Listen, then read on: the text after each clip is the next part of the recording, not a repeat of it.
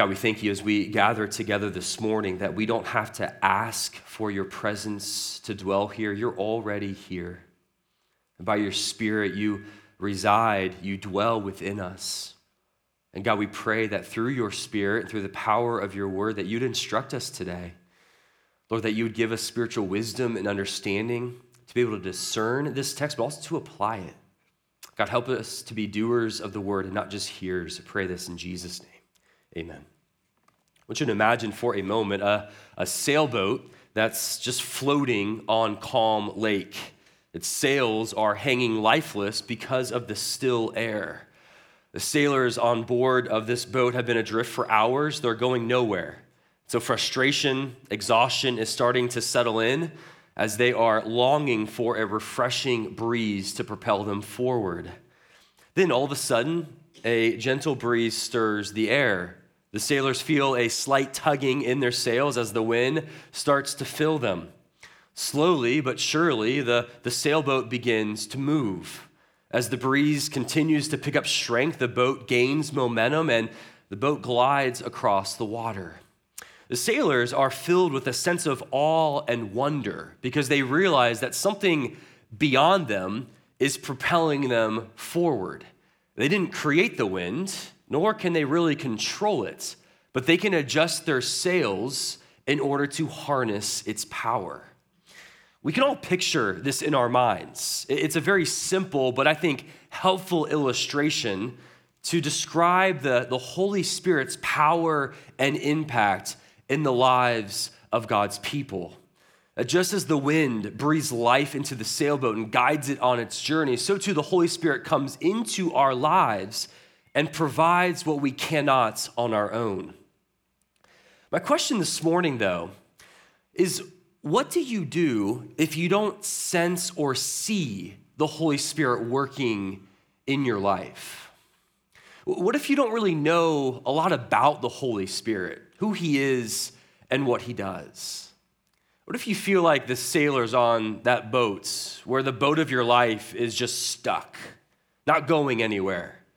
Maybe you feel like your life has been going adrift for some time, lacking direction, lacking power, lacking purpose. At the very least, this is what King Saul likely felt, and probably more in 1 Samuel chapter 16. As Abby read the passage, we saw that the Holy Spirit departed from Saul, but it left him feeling more than just lacking direction and purpose. It, it left him experiencing great distress. And while this passage is not designed to give us a full description on the person and work of the Holy Spirit, nonetheless, we see the incredible impact and power that the Holy Spirit can have in our lives.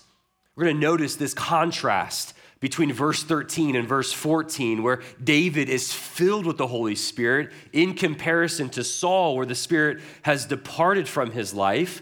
And as we do, we can't help but see really the, the main thrust of this passage, which is the, the powerful sovereign hand of God who's working behind the scenes. This passage is really just another example, a stunning example of how God works so powerfully in ways that we can't always see and in ways that we don't always expect. Let's jump in and, and see the Lord at work. We notice, though, First, in verses 14 through 15, an observable problem. An observable problem. We're told in verse 14 again that the Spirit of the Lord departed from Saul, and this harmful spirit tormented him. This problem was, was very noticeable. It was so noticeable and observable that Saul's servants in verse 15 uh, know exactly what's happening, and, and they tell Saul. This is not an issue that Saul could have hidden. Now, there are a couple of observations I want to make about verses 14 and 15. There's a lot in there. Uh, first observation, and you're going to want to write this down, this is incredibly profound, is that verse 14 comes directly after verse 13. I know, very profound. Joel, uh, you need, need to write that down. It's important, though, as you see kind of the order of this passage. Verse 13 was so significant as Samuel anoints David as the next king of Israel. And verse 13 says that the Spirit of God rushed upon David or rushed into David from that day forward. A huge, huge moment. But then verse 14 follows that, where the Spirit of God moves from filling David to now departing from Saul, and now Saul is being tormented by this harmful spirit. These verses are, are designed to show us a theme, and the theme is really about the Holy Spirit's powerful impact in the lives of God's people. In verse 13, that phrase, the, the rushing of the Holy Spirit upon somebody, is not unique to David. It's, it's seen really all throughout the Old Testament. Uh, I'll give you a couple of examples. Samson had this experience three different times in the book of Judges. We've actually seen it three different times in Saul himself throughout 1 Samuel. So this is not out of the ordinary. The Spirit of God would equip the leaders of God's people in supernatural ways for a specific task, and for a specific season, but then he would kind of leave. But what is out of the ordinary, what is unique to David in the Old Testament, is that according to verse 13, the Spirit of God came upon him and did not leave. Notice verse 13, that phrase, from this day forward. That is very unique. It's the only time in the Old Testament where the Holy Spirit permanently resided in a believer. Now, for us as Christians on this side of the cross, this is one of the most precious and powerful realities of being a Christian. You have the living God, the Holy Spirit residing permanently in you. So, this is so important. I think verse 13, this is really, from my perspective, the defining characteristic of David's reign as king. This is going to make such a huge impact and explains why David is able to reign as king so effectively. Because that is true, I think we need to take a couple of moments here to better understand the Holy Spirit. Many of us, if we were honest, are probably unaware of who the Holy Spirit is and all that he does. When you think about the three members of the Trinity, the Father, Son, and Holy Spirit, for most of us, we know the least about the Holy Spirit. Oftentimes, the Holy Spirit is seen as the, the crazy uncle who shows up to the family get togethers and things immediately get weird, right? Sometimes we refer to Holy Spirit as an it or an impersonal force or an unexplainable power. Sometimes we reduce the Holy Spirit to an emotion or to a feeling. Sometimes we confuse the Holy Spirit's working in our hearts. We don't really know what that means or what that feels like, we often confuse it with bad Chinese food the night before.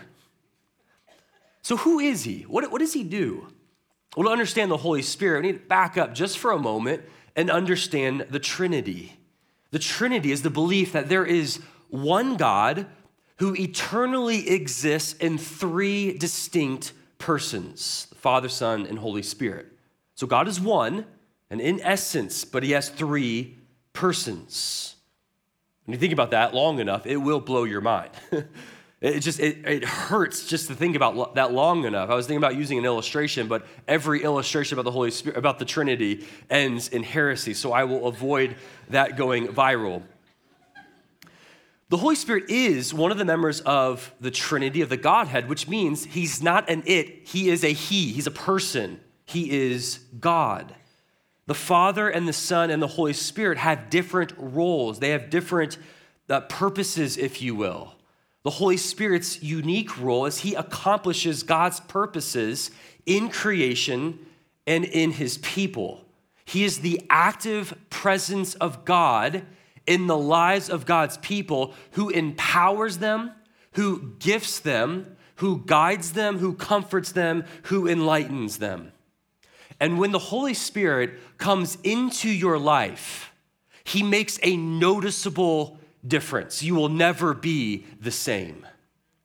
Martyn Lloyd-Jones describes it this way He says, Those who have received the Holy Spirit are aware of a power dealing with them and working in them, a disturbance, something, someone interfered in our lives. We are going along and suddenly we are arrested and pulled up, and we find ourselves different. That is the beginning. That is what always happens when the Holy Spirit begins to work in a human being. There is a disturbance, an interruption to the normal, ordinary tenor of life. There is something different, an awareness of being dealt with. I cannot put it better. That is the essence of the Holy Spirit dealing with us. This disturbance, if you will, it, it changes us. It's through the Holy Spirit where we are not just aware of God's presence and power as this theological reality or this abstract truth, but we experience it personally. Bottom line, the, the, what the Holy Spirit does in our lives is He removes that, that distance that we often feel with God. He brings the power and the presence of God into our lives closer to us than we possibly can imagine. Now, we've all seen a father who is walking with his son, is walking with his young boy, and, and immediately picks up the son and, and hugs him and, and kisses him and, and tells him that he loves him. And then a minute or two, he puts the son back on the ground. I, I love doing that with Milo, my, my, uh, my son who's three years old. When I do that, when I pick him up and I hug him and I kiss him and I tell him I love him, he just lights up, right? the question is is Milo more of my son when he's in my arms in comparison to when he was on the ground? Objectively and legally, no. But subjectively and experientially, it makes all the difference in the world to him.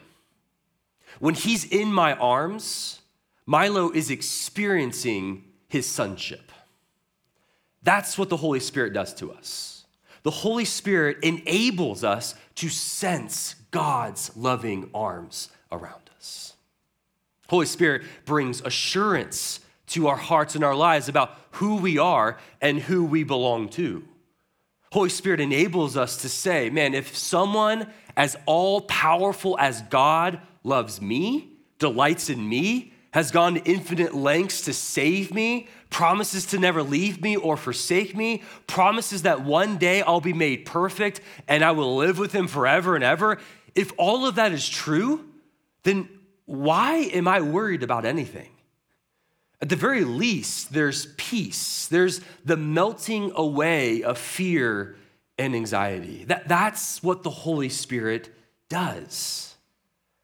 As we consider verse 14, that is something that Saul no longer experienced.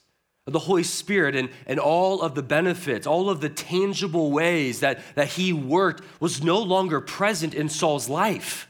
The Spirit departing decisively from Saul underlines the fact that God had rejected him.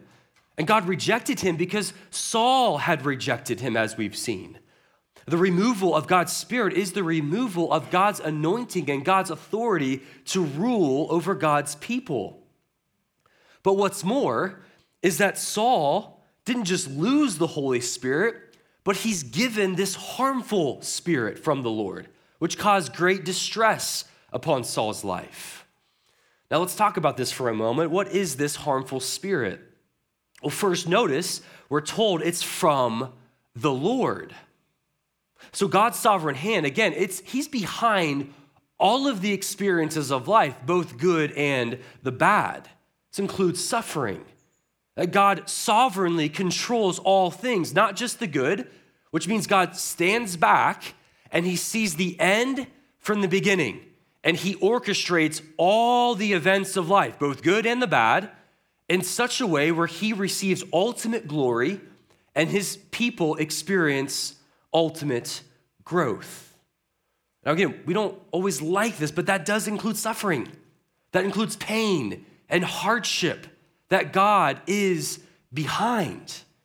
But the pain and suffering in the hands of a sovereign God an all wise God, a God who is good, the pain and suffering actually becomes a powerful tool to create growth in the lives of his people.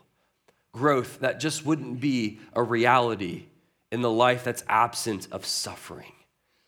So, this harmful spirit, he's, he's from the Lord. But what is it? what is this harmful spirit? There's a wide range of possibilities. No, no, one really knows for sure what's going on here, but there are a couple of options. Of course, this could be a demon. This could be an evil spirit that's under God's sovereign authority, which was allowed to cause harm to Saul. That's a real possibility. Spiritual realm is real. There is angelic and demonic activity all around us, whether you're aware of that or not. As the Apostle Paul reminds us in Ephesians chapter 6 that our battle is not against flesh and blood, it's against, it's against these beings in the spiritual realm. In fact, another example of this actually comes from 1 Kings chapter 22. Verses 19 through 23, a very odd scene. God allows this deceptive spirit to entice and deceive King Ahab. It's a very bizarre kind of scene in the Bible. So that is a possible um, option here. However, another option is that this spirit could actually be understood as a mood, that God could have allowed a, a harmful mood, perhaps like depression or anxiety. The word for harmful in verse 14 that's used to describe the spirit means misery, distress, or I'm sorry, distress and unrest. Saul's behavior through the rest of 1 Samuel that we see does suggest a severe mental or emotional disturbance. His symptoms are consistent with paranoia and manic depression. He becomes emotional volatile. So, look, we, we don't know exactly what's going on here. It could be a combination of both. We just don't know for sure. And we notice that this does kind of come and go throughout First Samuel. But I think what's most important to understand here is not the psychiatric diagnosis of Saul, but kind of theologically what's happening here. That what we do know is the cause of his behavior is in part the departure of the Holy Spirit. In a different context, Job uh, recognized the sovereign hand of God who was behind the harm that came his way. And Job declared in Job chapter 2, verse 10, Shall we receive good from God? And shall we not also receive evil? Unlike Job, Saul's suffering was a discipline from the Lord, it was a consequence of his rejection of God. This was a problem for King Saul, a problem that was observable. Now, it was so observable that his servants then propose a remedy in verses 16 through 18 music. Their proposal is hey, let's find somebody that's skilled in music to come and bring relief to Saul when he's in distress. Now, that's a good solution because one of the good gifts that God gives us for bringing relief is music. Psalm chapter 33 says this says, Sing joyfully to the Lord, you righteous. It is fitting for the upright to praise him. Praise the Lord with the harp. Make music to him on the 10 string lyre. Sing to him a new song, play skillfully, and shout for joy. Martin Luther, one of the leaders of the Reformation in the 1500s, said, Next to the Word of God, music deserves the highest praise. Music can have healing and a calming effect on the soul. I think this is part of the reason why God gave us a whole book of songs in the Bible called Psalms. It's the longest book in the entire Bible. So when you're in distress, play music. Play music that directs your heart and your attention to the Lord. Now, this is such a good rem- a remedy that's proposed that Saul in verse 17 says, Provide for me a man who can play well and bring him to me. Now, there's a lot more going on in that verse than you might notice at first hand. Here we see God's sovereignty working behind the scenes. We've seen this phrase in verse 17 before, a very similar phrase. Saul says, Provide for me. That, that, that strangely echoes what we learned in verse 1 when God said, I have provided for myself a king.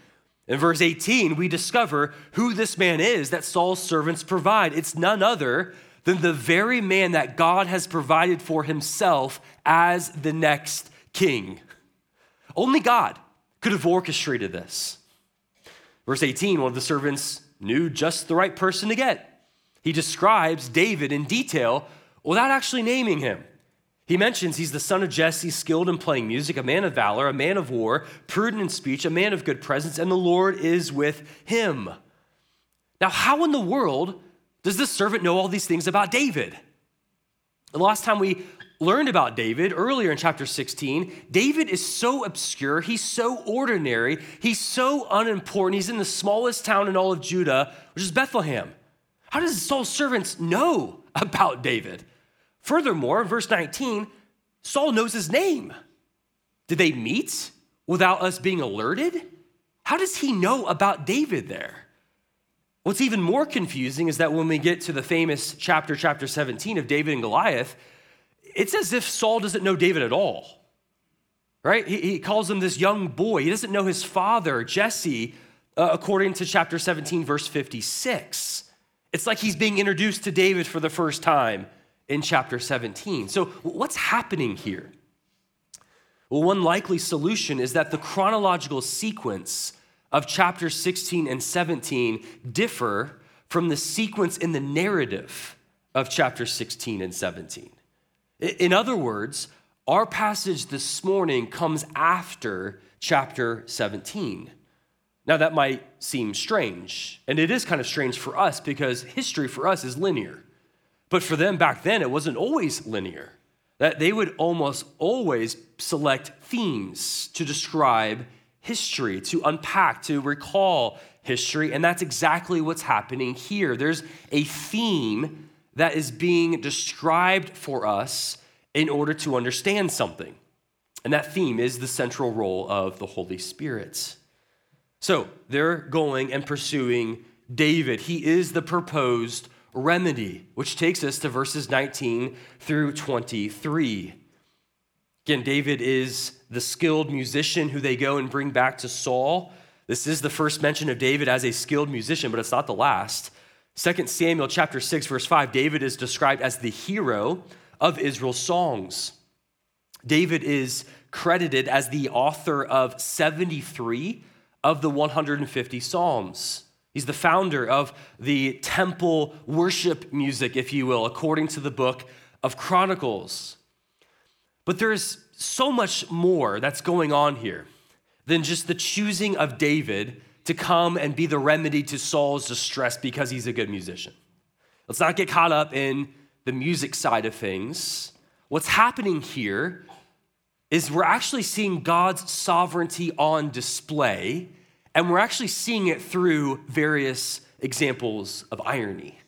So much irony in this passage that is putting, again, that's showcasing God's sovereign work behind the scenes. Let me show you a couple of examples. First, Saul is the first person in all of 1 Samuel to actually name David for us as the reader. Yes, verse 13, he's named, but he's named by the narrator. Saul is the first character in this story to name him.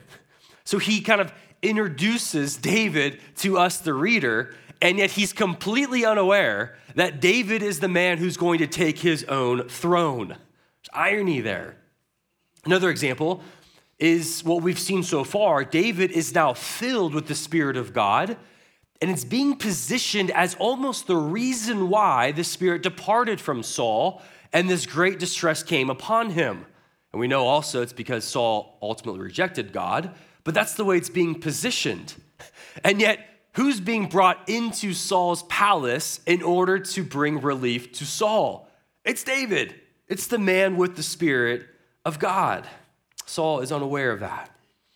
Then, thirdly, this newly anointed king, chosen king, David, is now invited, he's brought into the palace to humbly serve the rejected King Saul.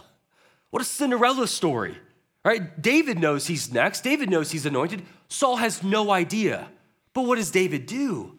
David, for the next decade or more, is kind of in this position of submission. He's humbly serving, he's deferring to King Saul. This will be a major point that we unpack as we move through the story. The irony here is who is serving who. Then, fourth, the last example of irony is that Saul now has become fully dependent on David, his servant. The king, the most powerful person in the kingdom here, is now so dependent upon David. He expresses how he loves him greatly that he can't have David leave his presence tells Jesse in verse 22 David is staying with me. He loves David. He's dependent on him, and yet David is the one who would replace him. David is actually made the armor bearer of Saul. Verse 23 summarizes David as the solution to Saul's problem, resulting in Saul being refreshed and this harmful spirit left Saul. For now, this arrangement is going very well, but it won't last for long. Saul's inner demons, if you will, will come out in extreme ways, which will mean serious challenges for David. What a crazy passage. Like, we've got some harmful spirits. We've got the Spirit of God rushing upon David. We have the, the power of music. Got so much irony that's kind of layered throughout this passage. What do we make of this practically for us today? How do we apply what's happening here in 1 Samuel chapter 16. Well, two application points I want to note before we close. The, the first one is this I think this passage is calling us to marvel and trust in the sovereign hand of God. Throughout 1 Samuel, we've witnessed this reoccurring theme that invites us to marvel, to worship, and to trust in the sovereign hand of God Almighty. It's a theme that showcases God's divine orchestration in the lives of his people. In this particular passage, this is just an astonishing work of God to bring David, the anointed king, into the palace, into the presence of the current rejected king, all on the accord of Saul. That's something only God could have done. You have to imagine what the prophet Samuel uh, thought, how he would have responded to all of this. We're not told exactly his response, but as he learned about the details, he probably chuckled to himself, probably shook his head, started to, to laugh and say, Only God, only God could have done this. I think this passage serves as a powerful reminder of how God's ways often confound our understanding. It challenges our tendency to become discouraged when we don't perceive God's workings in obvious and frequent ways. Isn't that our tendency? We don't see God's hand, we don't experience him, experience him working, that it often discourages us to the point where we become complacent. We wonder, why does God feel so distant? Why has God left me? And yet, the truth is, this passage reinforces this reality God is always at work. He's always at work, even when his actions appear mysterious or hidden. Perhaps some of us in this room are walking through a season where you cannot discern God's hand in your life. Perhaps you're facing a significant decision without clear direction or clear guidance. Look, it's the moments like these where we must recall truth from this passage that nothing happens by accident. Nothing happens by accident. There are no coincidences in God's plan, both in times of blessing and in times of hardship. God is orchestrating every detail to work something within you that you may not be apparently aware of, but eventually you can look back and say, oh, that's what God was doing. I think many of us can bear witness to this truth. Many of us have stories, specific experiences of exactly that. You're walking through something and there's no inkling of God's purpose. There's no, no, no sight of where God might be at work in your life. And yet you could look back now and say, wow, look at what God did. So, what do we do when we're in the midst of that season where we can't see? We're not looking back yet. We don't know what He's doing. Well, there are four words that my wife Lindsay keeps reminding me of. She reminds me of these four words often. I don't think they're original, but she says, There's good here now. There's good here now. Powerful four words, and, and they automatically shift my perspective. They're always in moments when I need to be reminded that there's good here now in the sense that God's goodness is always present even when we cannot trace his hand. I need to be reminded of that often. In fact, this idea, I think, echoes the words of Charles Spurgeon. Charles Spurgeon said that God is too good to be unkind, and too wise to be mistaken. When we cannot trace his hand, we must trust his heart. Trust and marvel at God's sovereign hand. So that's the first application. The second one, though, I draw our attention to is to live by the Holy Spirit's empowerment. As we see in this contrast between David and Saul throughout verses 13 and 14, I think this calls us as believers on this side of the cross to understand the incredible impact that the Holy Spirit has in our lives. And I think because a lot of us, maybe most of us, have this underdeveloped relationship with the Holy Spirit, let me just suggest three ways to cultivate a deeper relationship with Him. Number one, I would encourage us to regularly acknowledge and practice the ongoing presence of the Holy Spirit. Very simple. But for us to deepen this connection we have with the Holy Spirit, we must become more consistently aware that He's living within us. And it's so simple. But man, when you are just aware of that theological truth, that the living God resides in you, like that's mind blowing. That is unbelievable to be reminded I'm never alone. It's never, I'm never left just to my own resources and my own abilities, my own strength, my own wisdom. God lives within you. And that can change your life when you're aware of that on a moment to moment basis. And yet, how often do you think about that? I struggle with that. I can get into the hustle and bustle of the day, going through my to do list, going from meeting to meeting. Sometimes I forget that God lives within me. But man, when I'm aware of that, wow, does that change my life? I feel like I've got comforts can resist temptations, resist fear, resist all these things that are in front of me that want to pull me down. I'm reminded that God lives within me. It sharpens our sensitivity to how He's at work in our lives. So be aware of that. Secondly, it encourages us to avoid grieving the Holy Spirit through ongoing sin. Again, the Holy Spirit takes up residence within us, He makes our hearts His home. But when we choose sin again and again and again, we're kind of pushing him away. Ephesians 4, verse 30, Paul warns us about grieving the Holy Spirit through habitual sin. So, what you think in your mind, what you say with your mouth, what you do with your actions, what you desire in your heart, all, all of these ways we can grieve the Holy Spirit and negatively impact our relationship with Him. Become almost numb to the power and the work of God in our lives.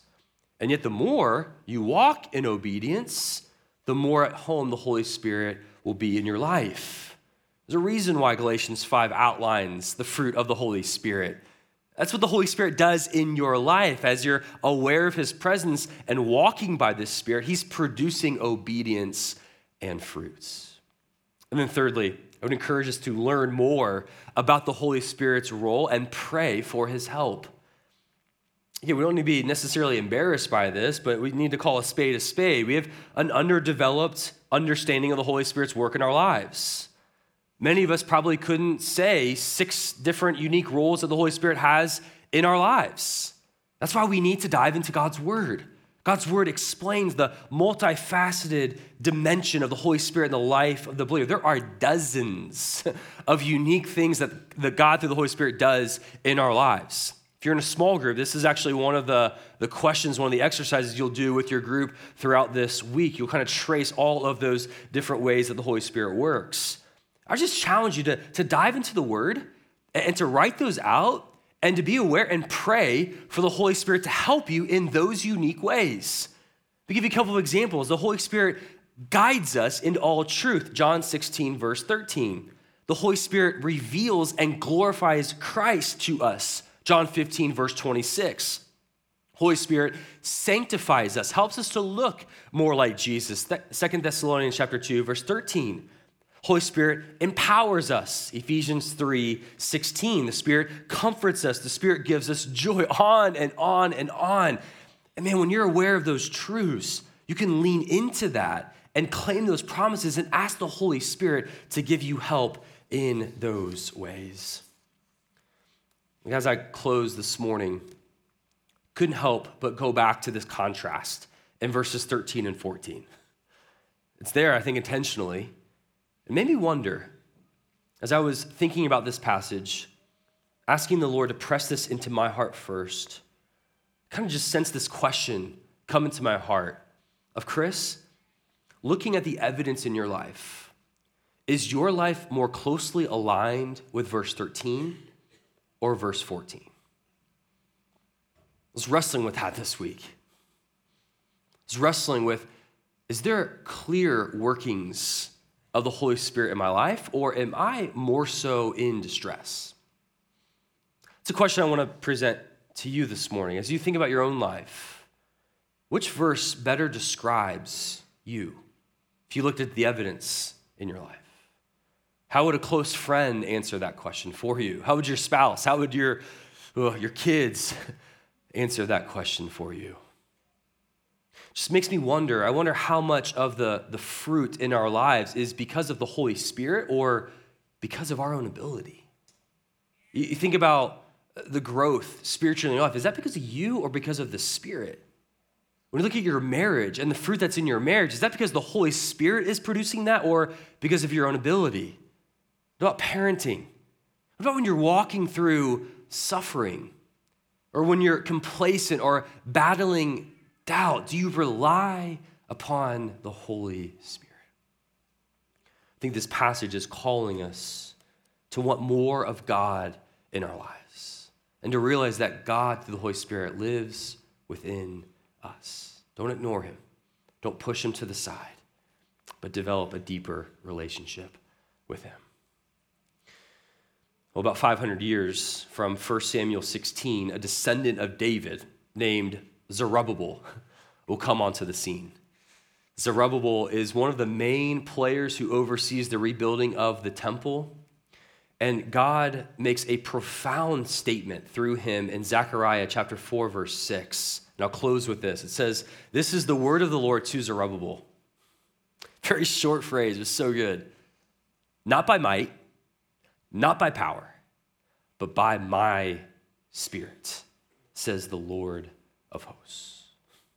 He's giving that as a challenge to Zerubbabel as they embark on a mighty work. And that is what I want to leave us with today. That as we think about living out our faith, as we think about working this week, as we think about raising our kids and being in relationship with others, not by might, not by my power, but by the Spirit of God who lives within me. Let us rely on his guidance and his power every day. Let's pray together. God, we give you praise for who you are. We thank you, O oh God, for your immense generosity. God, you've not only saved us through Jesus, but you have gifted us with your Holy Spirit. Thank you, O oh God, that we are never alone. Thank you that we have every spiritual resource at our disposal through the Holy Spirit.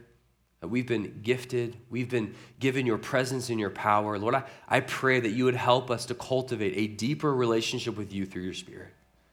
Lord, help us. I pray specifically for those who are walking through trials right now, walking through maybe a season of the unknown.